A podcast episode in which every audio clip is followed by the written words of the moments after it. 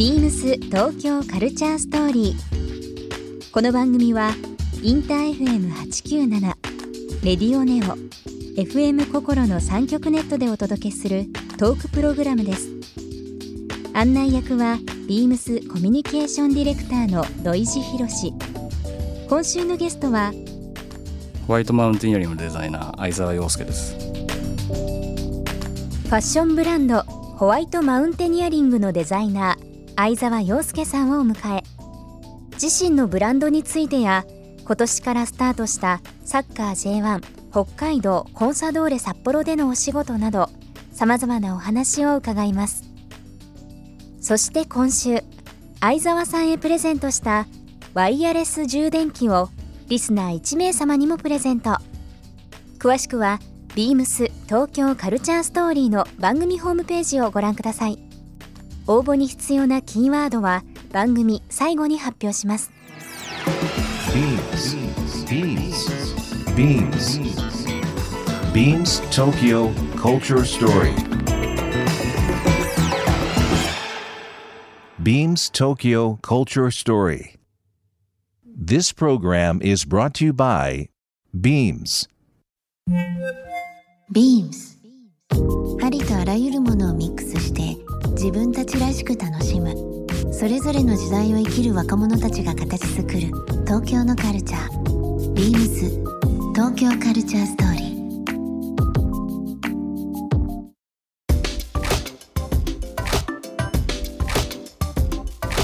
えー、と今年ですか、えー J リーグうー J1 の、えー北海道コンサドーレ札幌のクリエイティブディレクターにはい就任された相沢さんですけども、はい。ちょっとびっくりしたんですよ僕これ最初、うん。あれ相沢洋介はサッカー好きだったっけ？確かにヨーロッパサッカー好きだったけど 急に J リーグうん。こういうことやるんだと思ってすごく嬉しくね思いましたけど。もともとどういうきっかけでコンサドーレのディレクターにお話が来たんですか？まあずっとこうデザインの観点で、うん。こうユニフォームを集めるのが好きで。うんで、まあ、自分のデザインホワイトマウンテニアリングを含めて、まあ、アディダスとかもそうなんですけど、うん。そのサッカーの要素っていうのはね。わからないかもしれないけども、結構取り入れてることが多くて。うん。で、まあ、一個こう専門誌の中でそのユニフォームのデザインとサッカーの地域性とうん。みたいなのを結構大きい特集をしてもらったことがあって、まあ、それを見た関係者の方があのコンサートーレの関係者の方が声をかけていただいたっていう流れですね。なるほどね。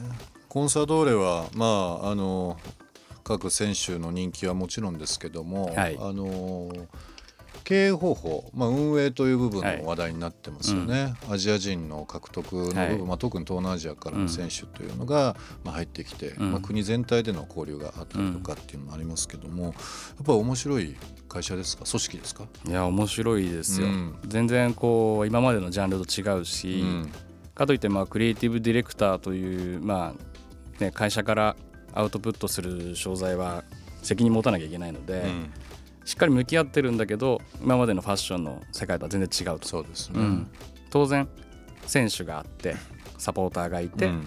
もう僕なんかはもう一番後ろの方にいるええようなイメージでやってるのもあるから、うん。そのどういうふうにこうなんていうのかな選手とも会社ともコミュニケーション取るかってうん。本当に大事なところで、だから失敗をしないっていうのは難しいんですけど、うん失敗をしないように慎重にチャレンジするっていう、まあ、矛盾の中で あの今考えながらやってますよ。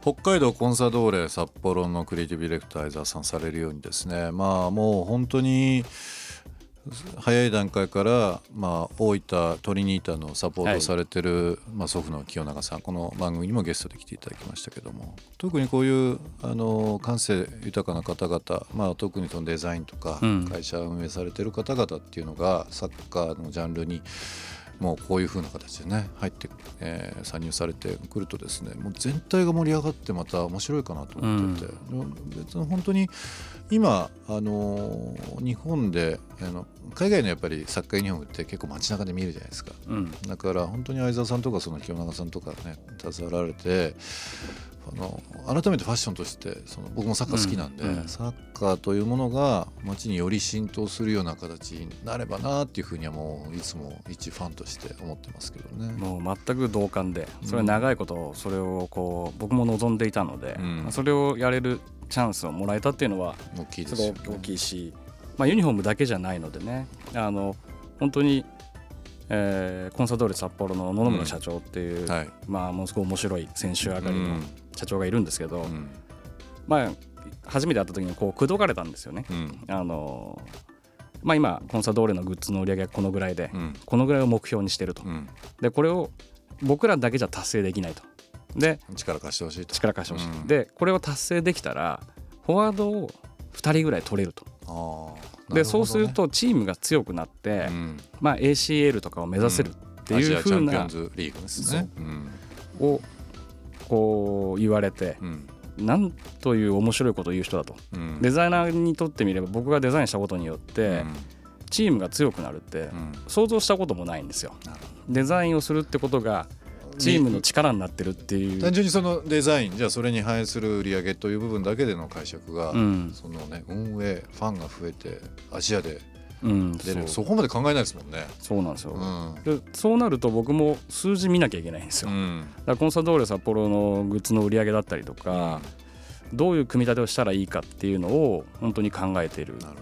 考えながらやってる感じですね。だから自分が良しとするこういうふうなデザインというよりは、うん。いろんな人に認認識されないといけない認知されないといけないっていうのがある、でも面白いですね。そういうデザインの仕方。そう、うん。だから結果を出すのには時間がかかるなとは思ってます、だからサポーターの方とかうん。クラブの方からは、まあ、もしかしたらもっと速いスピード感っていうのがあるのかもしれないですけど、うん僕はもうちょっと長い目で見ていかないと、うん。いいものだけ作ってもしょうがないと。なるほどね。で、まあ、会社もスタッフも一緒に育っていくっていう環境づくりっていうのを今目指して動いてますね、あのコムデ・ギャルソン就職されて自分でブランドを立ち上げてもう早十数年ですけども。今までの洋服デザインだけじゃなくてそのサッカーの数字まで見ないといけないようになってきた自分ってうん。どう評価してますか、いや。頑張ってるなというふうにはやっぱり思いませんかそこまで。基本的にやっぱり好きなことばっかりやってるんで、別に数字見るのも苦ではないし結果を出したいっていう気持ちがあるから、うん。その、まあ、両翼をしっかり見ていくっていうのは、まあ、これからのデザイナーにとって非常に重要だと思っていて、まあ、大学でも教えてるんですけどいいのできましたっていうのはもうあんまり重要ではないと。うんでそれをどういう過程があって最終目標は何なのかってところの段取りというか、うんコンセプト作りみたいなものを、まあ、僕の授業ではメインでやってるんですよね。だからその数字を見たりものを作ったりデザインしたりっていうところっていうのは一つのパッケージなんですよね。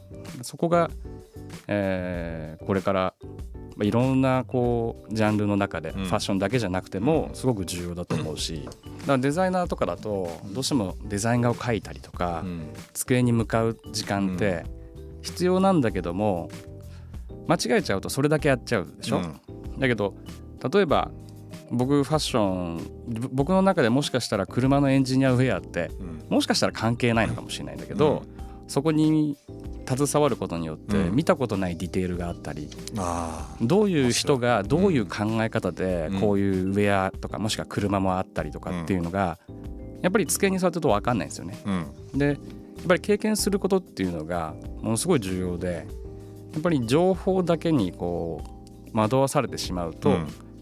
あまり成長しないんだろうなっていう気はします。ビームス東京カルチャーストーリーゲスト相沢洋介さんにプレゼントしたワイヤレス充電器をリスナー1名様にもプレゼント。応募に必要なキーワード「アウトドア」を記載して番組メールアドレス beams897-infm.jp までご応募ください。詳しくは番組ホームページまで。Beams ビーミングライフストアバイビームスアーバンドッグララポート豊洲店ショップマネージャーの西尾陽介です。ビーミングライフストアバイビームスはメンズ、ウィメンズのカジュアルからビジネス、オケージョンまで、オリジナル商品を中心に、キッズ、ベビーのウェアや雑貨、コスメやビューティー雑貨など、多彩なラインナップで現代のライフスタイルを提案しています。スタッフ一同、ご来店お待ちしております。ビームス東京カルチャーストーリー Beams Tokyo Culture Story. This program was brought to you by Beams.